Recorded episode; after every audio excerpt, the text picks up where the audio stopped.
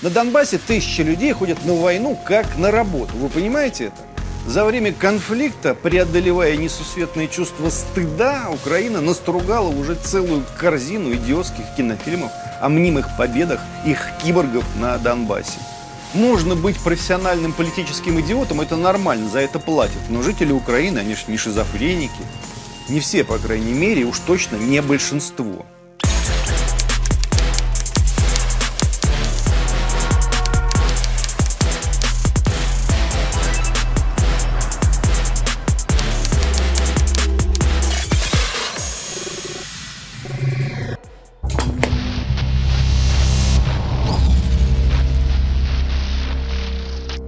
Не знаю, как вас, а меня эта новость даже не поразила, а раздавила. В киевском отеле «Венеция» из-за карантина, как бы сказать, застряли 46 младенцев, рожденных украинками для иностранцев. То есть украинки в массовом порядке рожают детей для отправки за рубеж навсегда. Генеральная прокуратура Украины подумала, подумала и решила уголовное дело не возбуждать. Ну а чего такого? Мне тут одному кажется, что это жуть творится. Просто жуть. Лес продали, почву продали, дороги и порты продали, теперь дети, вот. А что там у хохлов? Это шутка такая. Это на Украине так шутят, пародируя нас. Мол, мы своими делами не занимаемся, а только и делаем, что смотрим на Украину. При этом, если на украинские информационные ресурсы зайти, там от 25 до 90 процентов контента посвящено России. А что там у москалей? Когда там у них все рухнет, и Крым с Донбассом, а также Кубань с Воронежем торжественно войдут в состав Украины. Отдельная тема, само слово «хохлы» встречающееся не десятки, а сотни и даже тысячи раз в классической русской и украинской литературе, оно теперь под запретом. За него банят в социальных сетях и даже произносить его не камильфо. Малообразованные, закомплексованные люди стремительно навязывают колоссальным массам населения свои правила. И ведь к этим правилам привыкают, смиряются с ними. Противостоять толпе и дикости – это нужно иметь сильную натуру, железные нервы, небывалую выдержку.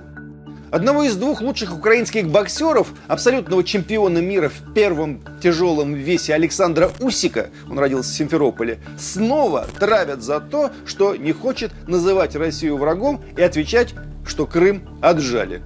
Кстати, второго лучшего, Василия Ломаченко, тоже травят.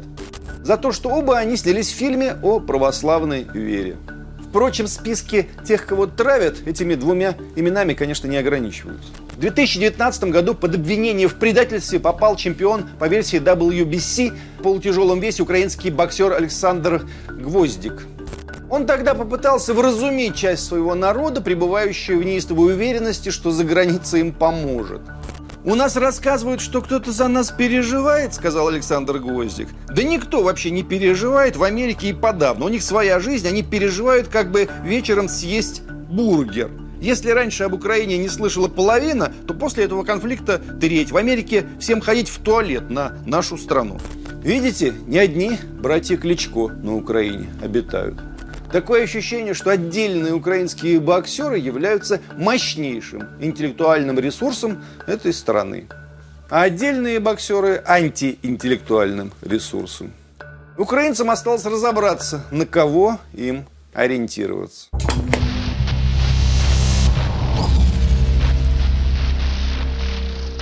И вот недавние новости уже не спорта, не бокса, а политики и социологии.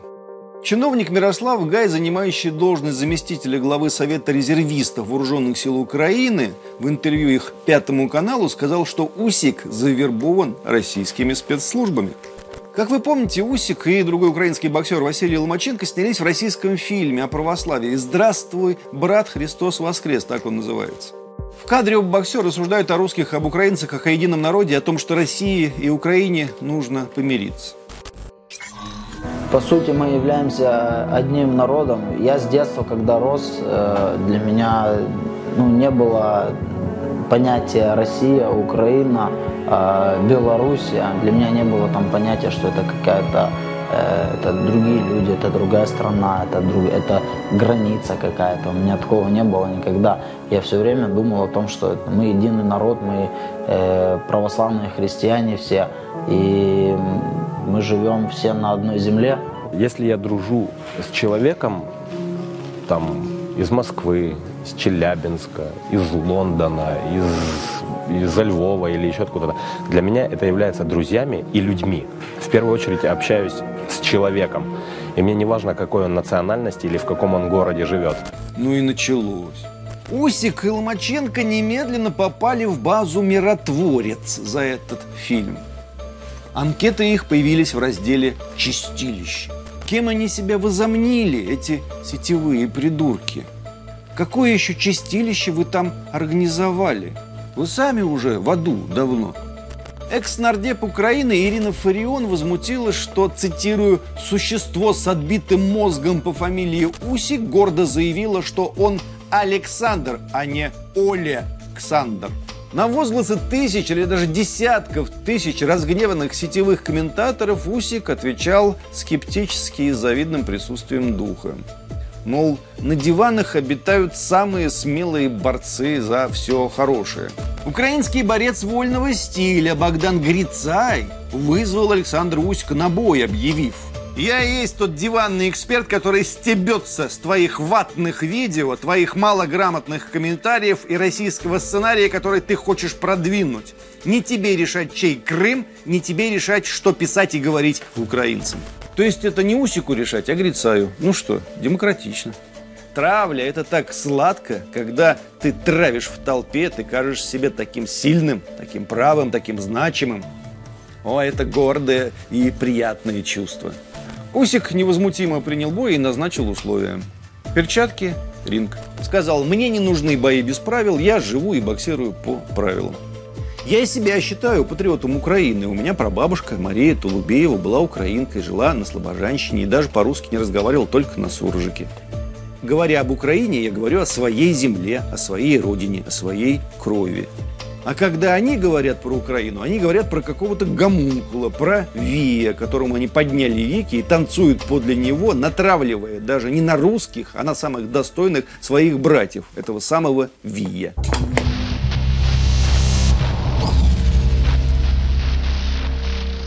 Главный кризис на Украине, наряду с экономическим, политическим, культурным и военным, кризис безверия – Рейтинг Зеленского осыпается, и тут гадалки не ходи, окончательно осыплется к концу его президентского срока.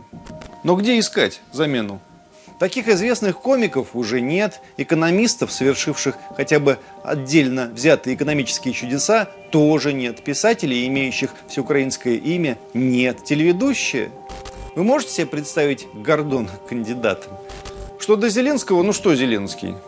Он сегодня говорит, я хотел бы начать с простых, очевидных вещей. Неделя состоит из семи дней, планета Земля круглая, а Крым – это Украина. Возвращение Крыма – неотъемлемая часть украинской национальной идеи. Конец цитаты. Это же трогательно. Я бы список расширил. Возвращение Крыма – часть национальной идеи Украины, затем полет украинских космонавтов на Марс, знакомство с представителями иных цивилизаций, бурение Земли до середины, вдруг там что-то интересное есть, и проведение межгалактического шахматного турнира. Еще можно сделать самую большую яичницу с салом в мире, чтобы войти в книгу рекордов Гиннесса. Это самое реальное из списка. Что до остального – Зеленский официально похоронил Минские соглашения, чего Берлин и Париж настоятельно просили его не делать, заявив, что ни под каким видом не будет их исполнять. Зеленский не стал прописывать в Конституции особый статус Донбасса, за что ему отдельное спасибо. Зеленский объявил, что согласен на проведение выборов ЛДНР только после возвращения Киеву контроля за границей народных республик с Российской Федерацией, хотя пресловутая формула Штайнмайера подразумевает, что это должно происходить в обратной последовательности. Наконец, люди Зеленского на отрез отказываются вести переговоры напрямую с Донецкой Народной и Луганской Народной Республиками и пытаются выжить их представителей из контактных групп. Зеленский искренне надеется на неведомое чудо, окно возможностей. Например, что весь Донбасс провалится в тартарары и доблестная украинская армия туда войдет, развернув знамена. Или что в России случится переворот, и ко власти придет, скажем, Михаил Ходорковский, и тогда Украина с Россией атакуют Донбасс с двух сторон. Если же брать ситуацию по Украине в целом, то все дискриминационные законы, касающиеся статуса русского языка, Зеленский сохранил.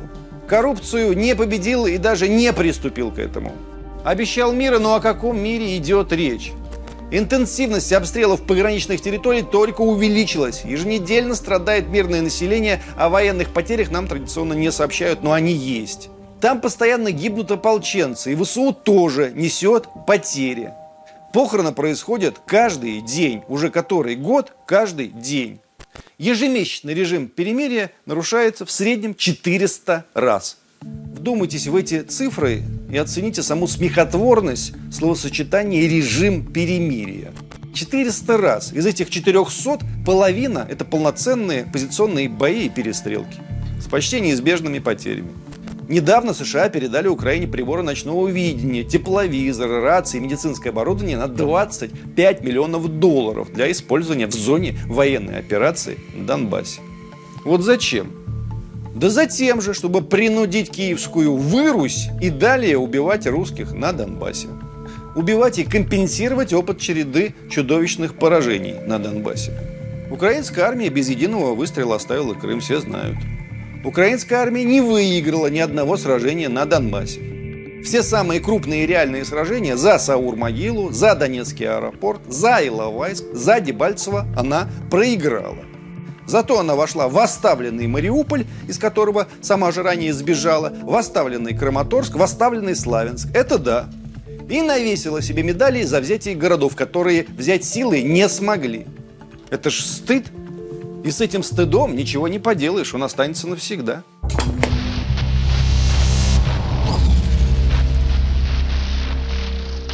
За время конфликта, преодолевая несусветное чувство стыда, Украина настругала уже целую корзину идиотских кинофильмов о мнимых победах их киборгов на Донбассе.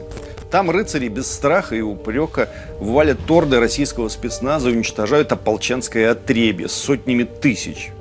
Характерно, что даже на самой Украине рейтинги этих фильмов да нелепо малы, что, конечно, объяснимо. Велико ли удовольствие проиграть Донецкий аэропорт за событиями, в котором следила вся их страна, зато снять кино про то, как они всех там победили, забраться в Иловайский котел и еще одно победное кино забацать, оставить жесточайшими потерями Дебальцева и третье кино снять про столь же неслыханные подвиги свои.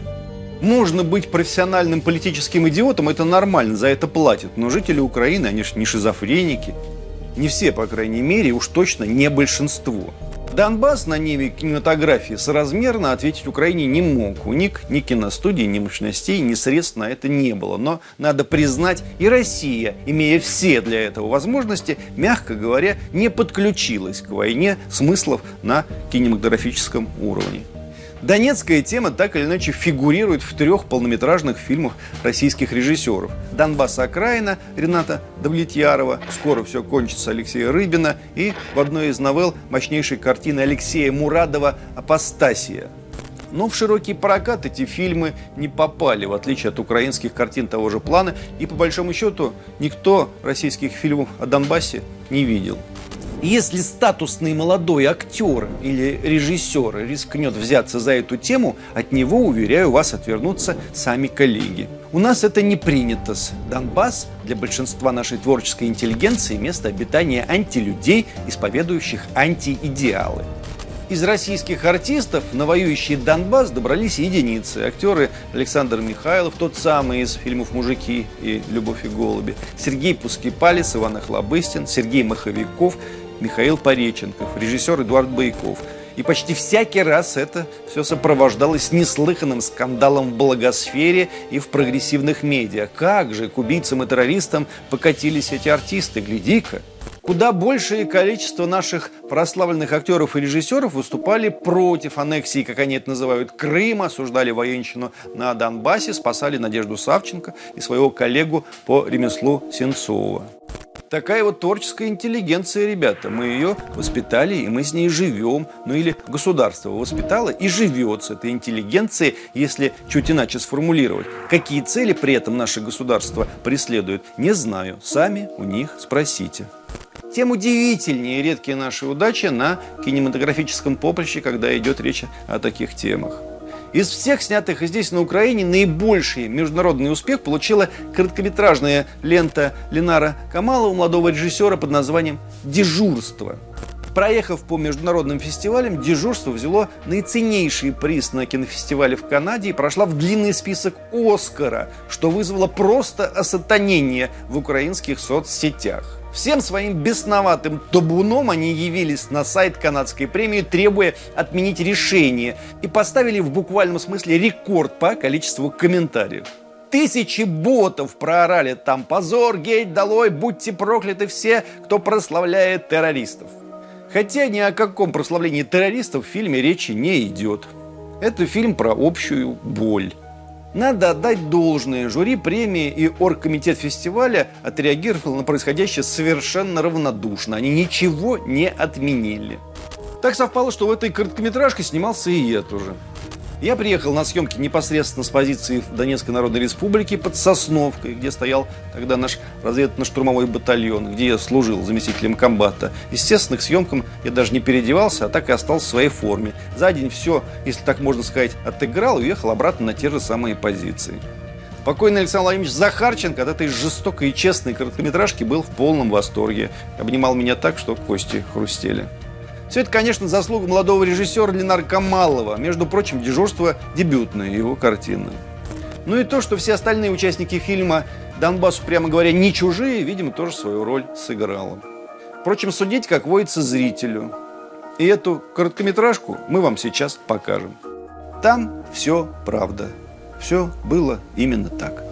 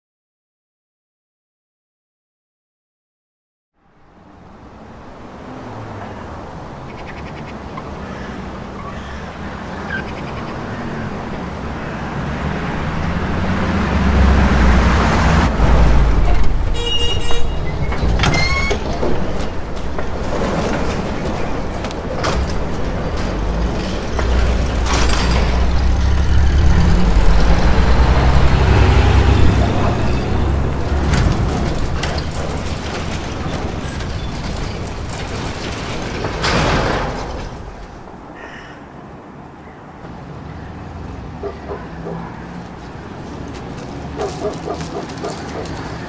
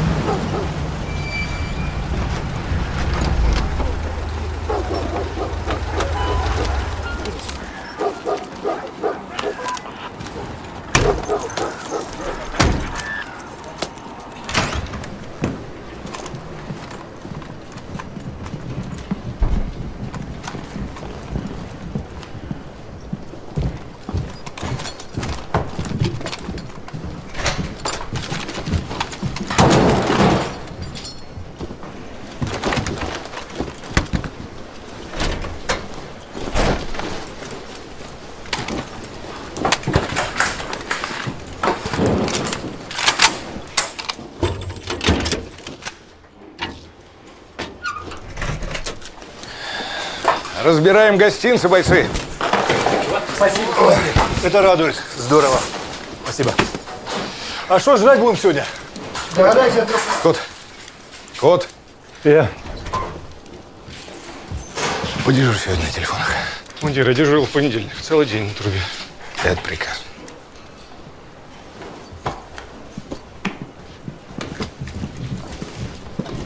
Ну что, много за двух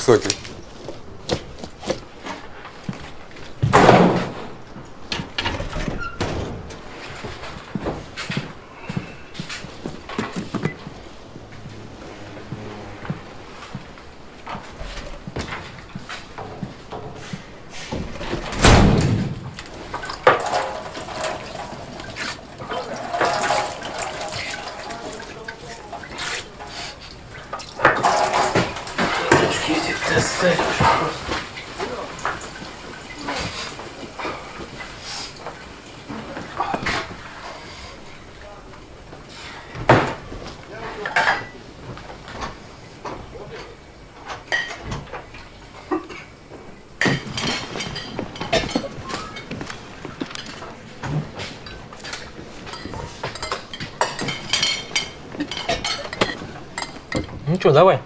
Погодь. Котелок кипит уже, да? О, дивись. Лови ответочку сейчас.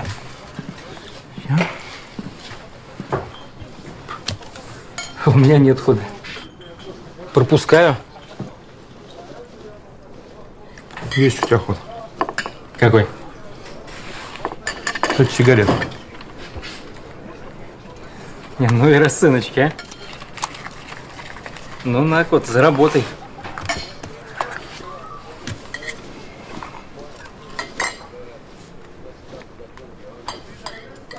Ян.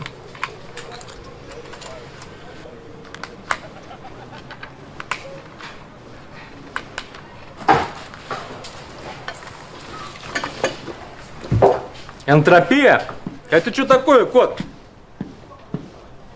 В Яндексі подивись.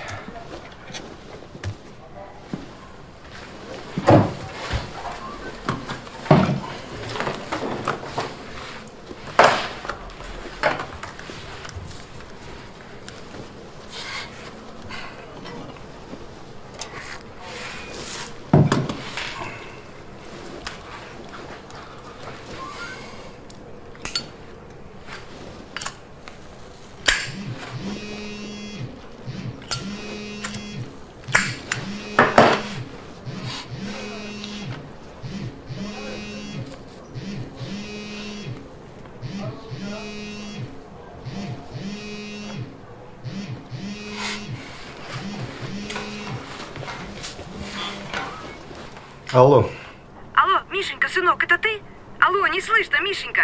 Что-нибудь скажи, где ты, как ты, алло? Здравствуйте, это не ваш сын. А кто это? А Миша? Это его телефон. Кто вы, с кем я говорю? Здравствуйте, мой позывной Кот. Я ополченец Донецкой Народной Республики. Солдат, у которого мы нашли этот телефон, погиб. Мне очень жаль.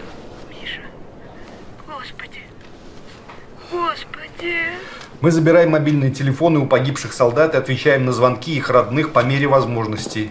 Тела мы обмениваем на наших погибших товарищей. Нам известно, что украинские военные замалчивают данные о своих потерях и очень часто просто закапывают своих убитых солдат, чтобы те числились не погибшими, а пропавшими без вести. Это делается с целью скрыть потери и не выплачивать компенсацию родственникам. Советую вам обратиться к вашим властям и узнать, что случилось с вашим сыном. Скорее всего, он погиб. Миша. Мне очень жаль. Мишенька. Мне правда очень жаль.